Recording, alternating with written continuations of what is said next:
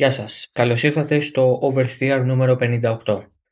Είναι το επεισόδιο μετά τον αγώνα στο Spa, τον πρώτο μετά το καλοκαιρινό διάλειμμα και κανονικά θα έπρεπε να μιλήσουμε για το ποιος κέρδισε, πώς κέρδισε, για το βάθρο, για αυτά που μας εξέπληξαν θετικά και αρνητικά, για όλες αυτές τις πτυχές ενός αγώνα που συνήθως σχολιάζουμε μέσα από αυτό το show. Όπως επίσης θα είχαμε κανονικά και μια κεφαλαιοποίηση, θα είχαμε chapters για το πώς χωρίζουμε εμείς το επεισόδιο για να μπορέσετε και εσείς να ακούσετε αυτό που σας ενδιαφέρει από αυτό. Όμως το συγκεκριμένο επεισόδιο, όπως και ο αγώνας για τον οποίο θα μιλήσει, δεν θα μοιάζει με τα προηγούμενα.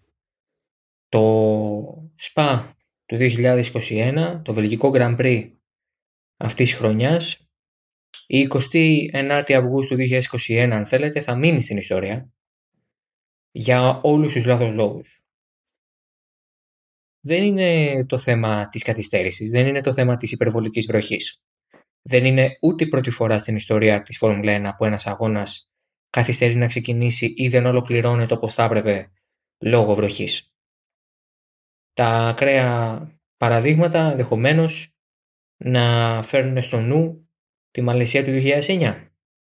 Κάπως έτσι πήγαν τα πράγματα και τότε, μόνο που τότε υπήρχε μια πολύ διαφορετική προσέγγιση και φυσικά η κατάσταση ήταν και πολύ πιο επικίνδυνη γιατί η βροχή ήταν πολύ πιο έντονη και τότε είχαν δοθεί οι μισοί βαθμοί. Όπως δόθηκαν και την Κυριακή που μας πέρασε.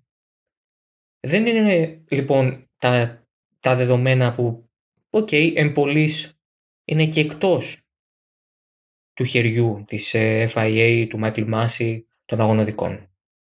Μιλάμε για αυτά τα οποία έκαναν και δεν έκαναν αυτοί οι άνθρωποι. Θα μπορούσαν να κάνουν και δεν έκαναν ή έκαναν και δεν έπρεπε ποτέ να κάνουν. Υπάρχουν πολλές στιγμές μέσα σε αυτό το περίπου τρίωρο που περιμέναμε για να δούμε τι θα συμβεί με αυτόν τον αγώνα, στις οποίες θα μπορούσαν να είχαν πάρθει καλύτερες και πιο γρήγορες αποφάσεις. Ας ξεκαθαρίσουμε λοιπόν από την αρχή κάτι. Για όποιον μπορεί να μην ξέρει, να μην έχει ξανακούσει, να μην έχει καμία ιδέα για το πού βρίσκομαι και πώς στέκομαι σε αυτά τα θέματα, είμαι 100% υπέρ του να διακόπτεται ο αγώνας ή να μην ξεκινάει ένας αγώνας εφόσον η κατάσταση στην πίστα, οι καιρικές συνθήκες, η υπερβολική βροχή καθιστούν τη διεξαγωγή του επικίνδυνη. Επικίνδυνη για τους οδηγούς, επικίνδυνη για τους κριτές που βρίσκονται πίσω από τις μπαριέρες και είναι εθελοντές και δεν πληρώνονται και τέλος πάντων βρίσκονται εκεί όχι για να χάσουν τις ζωές τους. Το ίδιο φυσικά ισχύει για τους οδηγούς. Είμαι λοιπόν 100% υπέρ της απόφασης, εφόσον η πίστα δεν είναι στην καλύτερη κατάσταση, δεν είναι και έτοιμη να δεχθεί τους 20 οδηγούς και τα μονοθεσιά τους βεβαίως, να μην κάνουμε τον αγώνα, να περιμένουμε ή να τον διακόψουμε εφόσον είναι εν εξελίξη και ξαφνικά πιάσει μια φοβερή βροχή. Αυτό είναι ένα κομμάτι όμως. Αυτό είναι μια γενική αρχή αν θέλετε. Είναι το principle. Έχουμε την αρχή πως εφόσον η βροχή είναι υπερβολική, εφόσον η ορατότητα δεν είναι η ενδεδειγμένη ή και τελείως ελλειπής, εφόσον υπάρχει πολύ μεγάλη έλλειψη πρόσφυσης, να μην προχωράει ο αγώνας ή την ασφάλεια όλων των εμπλεκομένων. Εκεί νομίζω σταματάει το σωστό που έκαναν οι άνθρωποι της FIA, η Formula 1, στον φετινό αγώνα στο Spa. Εκεί ακριβώς σταματάνε τα καλά. Το γεγονός ότι κατάλαβαν, αφού δώσανε και μια πρώτη καθυστέρηση 25 λεπτών, το γεγονός ότι κατάλαβαν μετά όταν ξεκίνησε ο γύρος σχηματισμού και ο πρώτος γύρος του αγώνα πίσω από το safety car, ότι η κατάσταση δεν πάει. Δεν μπορούμε να πάμε έτσι. Δεν γίνεται. Αφού λοιπόν δεν γίνεται και αφού λοιπόν δεν μπορούμε να συνεχίσουμε έτσι, πρέπει να βρούμε έναν τρόπο να δούμε πότε μπορούμε να συνεχίσουμε. Διακόπτουμε λοιπόν τον αγώνα, βγάζουμε την κόκκινη σημαία, φέρνουμε άπαντες στο pit lane, ακολουθούμε την κανονική διαδικασία και ευελπιστούμε οι καιρικές συνθήκες να μας βοηθήσουν. Παρ' όλα αυτά, από ένα σημείο και μετά πρέπει να πάρεις την απόφαση. Θέλω να ολοκληρώσω τον αγώνα με τον πιο κανονικό τρόπο, με όσο πιο normal και υποκανονικές συνθήκες τρόπο γίνεται, ή θέλω απλά να δώσω τους βαθμούς για να τελειώνουμε με αυτό το πράγμα και να πάμε στις δουλειές μας, ή θέλω να προσφέρω τηλεοπτικό προϊόν. Υπάρχουν τρεις δρόμοι. Φόρμουλα 1 έχω πει πάρα πολλές φορές και το πιστεύω ακράδαντα και είναι κάτι το οποίο θα παραδεχθεί με ευκολία ακόμα και ο πιο ρομαντικός. Στη βάση της είναι ένα τηλεοπτικό σπορ. Και από άποψη απόλαυσης βλέπεις πολύ λιγότερα πράγματα και καταλαβαίνεις πολύ λιγότερα πράγματα βρισκόμενος στις κερκίδες. Δεν μιλάω για το feeling, δεν μιλάω για την αίσθηση, δεν μιλάω για την... για τη χαρά που νιώθεις βλέποντας τους ήρωές σου και τα μονοθέσια να παίρνουν μπροστά σου. Μιλάω καθαρά για την αξία της πληροφορίας και της κατανόησης αυτού που βλέπεις. Εφόσον λοιπόν είναι ένα τηλεοπτικό σπορ η Φόρμουλα 1 και ας συμφωνήσουμε για την οικονομία της συζήτησης σε αυτό και ας το συζητήσουμε άλλη φορά περαιτέρω, αφού λοιπόν είναι έτσι τα πράγματα, μπορούμε να συμφωνήσουμε επίσης ότι κάποιες φορές οι αποφάσεις που παίρνονται για τη συνέχιση ή ενός αγώνα ή για το πότε αυτός ο αγώνας πρέπει να διακοπεί, είτε για κάποιες αποφάσεις εντός του αγώνα όσο αυτός είναι σε εξέλιξη, είναι πολύ περισσότερες φορές από ό,τι έπρεπε εμπνευσμένες και εμποτισμένες από την τηλεοπτική αναγκαιότητα. Από την business, από τη βιομηχανία των δισεκατομμύριων που έχουν δοθεί για τα τηλεοπτικά δικαιώματα. Η Φόρμουλα 1 δεν θα μπορούσε να σταματήσει τον αγώνα και να μην το ξαναξεκινήσει ποτέ και να φύγουν όλοι χωρίς βαθμό και στην ουσία να χάσανε μια Κυριακή για το τίποτα. Να γίνανε κατατακτήριες για το τίποτα. Να πήγαμε ως εκεί για το τίποτα. Άρα λοιπόν ήδη ξεκινάει να ξεδιαλύνει το πράγμα και λέμε δεν υπάρχει περίπτωση να μην έχουμε κάποιου είδους κατάληξη. Ήδη λοιπόν η FIA σε αυτό το σημείο έχει σταματήσει να σκέφτεται την κανονικότητα. Μπορεί να ελπίζει ενδεχομένως σε μια βελτίωση των συνθήκων, αλλά στην πραγματικότητα αυτό που θέλει να κάνει από ένα σημείο και μετά, όσο περνάνε τα λεπτά και βλέπει ότι η βροχή όχι μόνο δεν ελαττώνεται, αλλά παραμένει αμύωτη και δυσκολεύει ακόμη περισσότερο τα πράγματα. Από εκείνο λοιπόν το σημείο και μετά έρχεται η συνειδητοποίηση στα μυαλά των ανθρώπων που παίρνουν αυτές τις αποφάσεις ότι πρέπει με κάποιο τρόπο να ολοκληρώσουμε αυτόν τον αγώνα έστω σε επίπεδο κανονισμών, έστω σε βαθμολογικό επίπεδο, έστω για να έχουμε ένα conclusion, όποιο και αν είναι αυτό. Έχει πεταχτεί κανονικότητα από το παράθυρο και πλέον λειτουργούμε βάσει μιας εκτάκτου ανάγκης. Και φυσικά κανένας άνθρωπος, ακόμα και οι πιο ψύχρεμοι πιλότοι F16, δεν δρούν με απόλυτη νυφαλιότητα κάτω από πίεση. Κάνουν σπασμωδικές κινήσεις, κάνουν λάθη. Το πόσο μεγάλες είναι αυτές οι κινήσεις και πόσο μεγάλα είναι αυτά τα λάθη είναι που καθορίζει εάν οι αποφάσεις που παίρνεις είναι έστω και οριακά σωστές βάσει των συνθήκων και δεδομένων των συνθήκων, είτε είναι τελείως ακατανόητες και θα μπορούσαν να έχουν γίνει πολύ διαφορετικά τα πράγματα. Μέχρι στιγμής η FIA έχει πάρει τη σωστή απόφαση, όπως είπαμε, να διακόψει τον αγώνα. Έχει πάρει την ουδέτερη απόφαση, εγώ δεν θα τη χαρακτηρίσω ούτε κακή ούτε καλή, να θεωρήσει ότι το πιο σωστό είναι να πάμε σε ένα οποιοδήποτε conclusion, σε μια οποιοδήποτε κατάληξη του αγώνα. Προφανώς εξ αρχής ξεκινάει η κουβέντα και μετά από λίγο γίνεται και επίσημη αυτή η συζήτηση μέσα από τα χείλη της FIA. Κάνουμε δύο ακόμη γύρους πίσω από το safety car. Και μαζί με τον έναν γύρο που κάναμε πριν, συμπληρώνουμε τρεις. Οι κανονισμοί ως γνωστόν ορίζουν ότι αν συμπληρωθεί λιγότερο από το 75% του εκάστοτε αγώνα ή τρεις γύροι, οι βαθμοί που αποδίδονται είναι η μισή. Άρα ο νικητής παίρνει 12,5, ο δεύτερος παίρνει 9 και ούτω καθεξής. Και πηγαίνουμε έτσι. Έχει γίνει λοιπόν αυτή η συζήτηση, πλέον έχει γίνει και επίσημη και πλέον καταλαβαίνουμε το εξής. Γιατί περιμένουμε 3 ώρες? Για ποιον λόγο περιμέναμε 3 ώρες για αυτό? Το ρολόι σταματάει στις 6 Ελλάδας για να μην περάσει και η 1 ώρα ακόμη και φτάσουμε στην ουσία στην φυσική κατάληξη του αγώνα στο 3ωρο, γιατί ο αγώνας έχει ξεκινήσει ξεκινήσει από τις 4, από την ώρα που άναψε το πράσινο φως, και είχαμε μέχρι τις 7 Ελλάδας, 6 τοπική. Σταματάει λοιπόν 6 Ελλάδας, 5 τοπική το ρολόι στη μία ώρα. Η FIA λοιπόν γίνεται και ο χρονοκράτορας. Αποφασίζει ότι αυτό είναι μια καλή επιλογή. Στο μεσοδιάστημα φυσικά η βροχή δεν της κάνει καθόλου το χατήρι.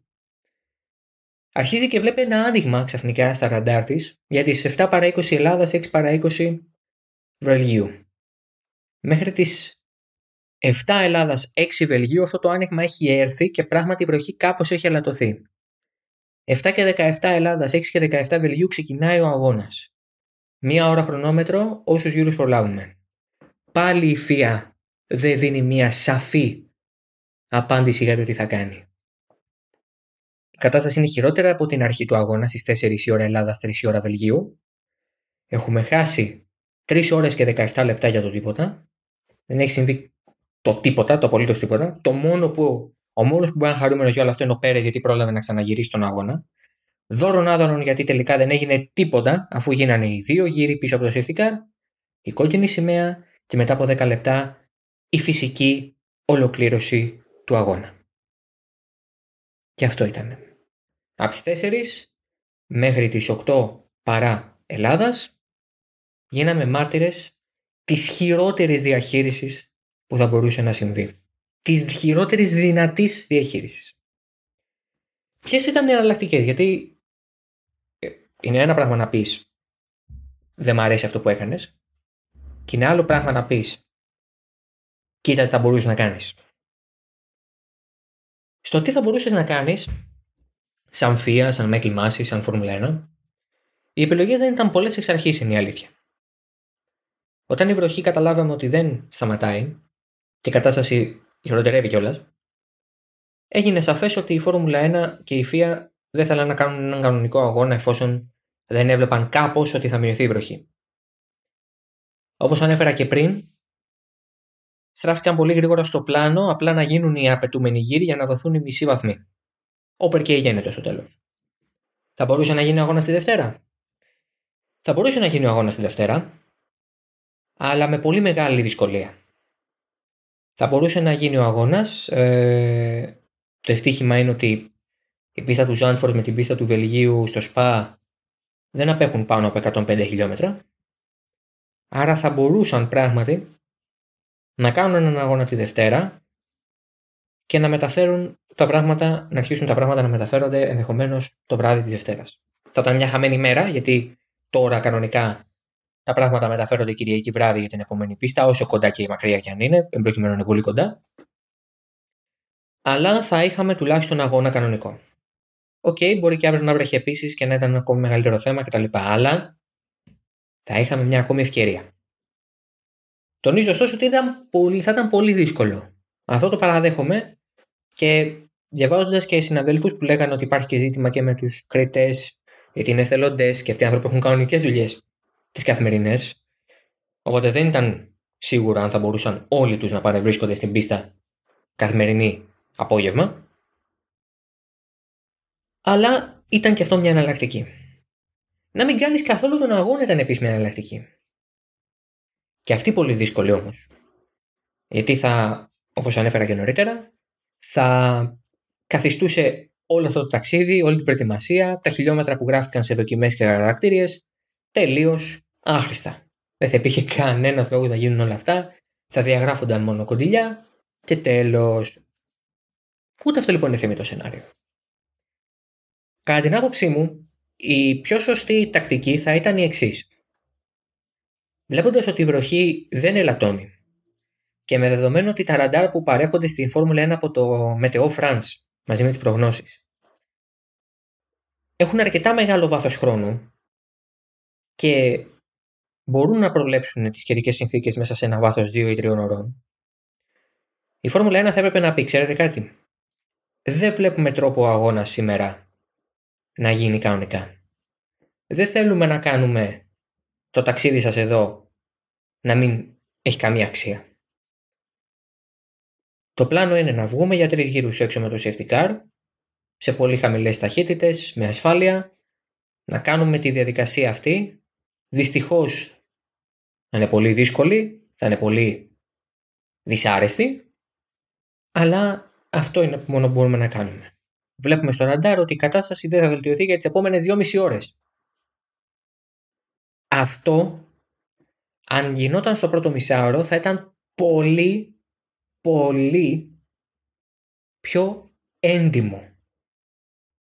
Τώρα υπήρχε μια τεχνητή καθυστέρηση, μια παρατεταμένη αναμονή για την τηλεόραση, για την προβολή, για να έχουμε τηλεοπτικό προϊόν. Αν δεν έβλεπε κανείς, ο αγώνας δεν θα γινόταν καν. Αν έβλεπαν λίγοι, ο αγώνας θα γινόταν όπως έγινε τελικά. Τώρα που έβλεπαν εκατομμύρια άνθρωποι σε όλο τον κόσμο, έπρεπε κάπως να βρούμε τρόπο να κάνουμε αγώνα. Δεν υπήρχε όμως περίπτωση. Ξαναλέω, φάνηκε από πολύ νωρίς ότι η βροχή ούτε μειωνόταν, ούτε υπήρχε προοπτική να μειωθεί σύντομα.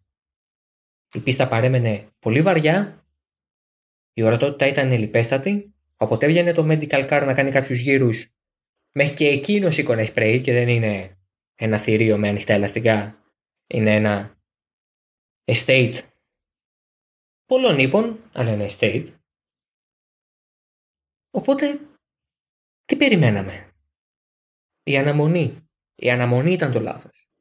Η παρατεταμένη, χωρίς ουσία τελικά, γιατί δεν είχαμε αγώνα, αναμονή. Αν είχαμε αγώνα μετά το 3ωρο και για μια ώρα πηγαίναμε πατημένοι, όλο αυτό τώρα θα το είχαμε ξεχάσει. Θα λέγαμε ότι ήταν λάθος, ναι, οκ. Okay. Τώρα όμως κατέληξε σε κάτι το οποίο θα μπορούσε να έχεις καταλήξει από το πρώτο μισάωρο. Από το πρώτο μισάωρο θα μπορούσε να υπάρχει αυτή η κατάληξη στον αγώνα. Δεν χρειαζόντουσαν 180 λεπτά και μια κίνηση τύπου Harry Potter να σταματήσουμε το χρόνο για να μπορέσουμε να έχουμε μια τέτοια κατάληξη. Την είχαμε στο χέρι μας αυτή την κατάληξη από πολύ νωρίτερα. Δεν μου αρέσει όταν ένα σπορ το οποίο επέρεται για την τεχνολογική του καινοτομία, για το πόσο state of the art είναι τα πάντα που το περιφέρουν και το περιέχουν. Όταν γίνεται αυτός ο μεγάλος ντόρος για το πόσο σπουδαία είναι η Φόρμουλα 1 και πόσο γρήγορα μπορεί να αντιδρά και κάθε μιλισεκόν μετράει, να πνίγεται κυριολεκτικά σε μια κουταλιά νερό. Με ενοχλεί. Και αυτό που με ενοχλεί περισσότερο απ' όλα είναι ότι σε κάτι τέτοιες περιπτώσεις πλήρους χάους και μεγάλης ανοργανωσιάς, να το πω έτσι, φανερώνεται το πόσο κούφιοι είναι κάποιοι κανονισμοί, το πόσο απαρχαιωμένοι και ανέτοιμοι να φέρουν λύσεις και μια αντίδραση σε δύσκολες καταστάσεις. Αυτό είναι το θέμα. Δεν είχαμε κανονισμό να μας πει τι θα κάνουμε. Αυτό με τον Πέρεζ ήταν αστείο. Δεν τρέχει, όχι τρέχει. Λύστε το. Θα έπρεπε να υπάρχει αυτός ο κανονισμός ήδη. Θα έπρεπε να υπάρχει ένας κανονισμός που να λέει τι κάνουμε όταν η βροχή είναι αμύωτη. Όχι να περιμένουμε 3 ώρες και να κοιτάμε τα αστέρια να δούμε αν θα σταματήσει να βρέχει ή όχι. Θα έπρεπε να υπάρχει ένα κανονιστικό πλαίσιο. Αυτό είναι το ζητούμενο. Από ένα σημείο και μετά. Δεν είχαμε και κανονισμούς, δεν είχαμε και ένα πλαίσιο που να μας το επιτρέπει όλο αυτό. Κανονικά η πρώτη δουλειά που θα πρέπει να κάνει η FIA στην πρώτη ευκαιρία που θα έχει είναι να φτιάξει ένα κανονιστικό πλαίσιο για αυτές τις περιπτώσεις. Και ας μην ξαναπροκύψουν ποτέ για τα επόμενα 100 χρόνια. Πρέπει να έχει μια δικλίδα ασφαλείας σε αυτές τις περιπτώσεις. Δεν πρέπει να ξανασυμβεί αυτό που έγινε την Κυριακή στις 29 Αυγούστου στο Σπα. Επουδενή. Αυτά για το Oversteer. Ήταν μικρό, περιεκτικό και μεγάλο και γεμάτο νεύρα μάλλον. Θα ξαναπούμε την άλλη εβδομάδα με το Zandvoort, με την ελπίδα εκεί να έχουμε αγώνα. Γεια χαρά.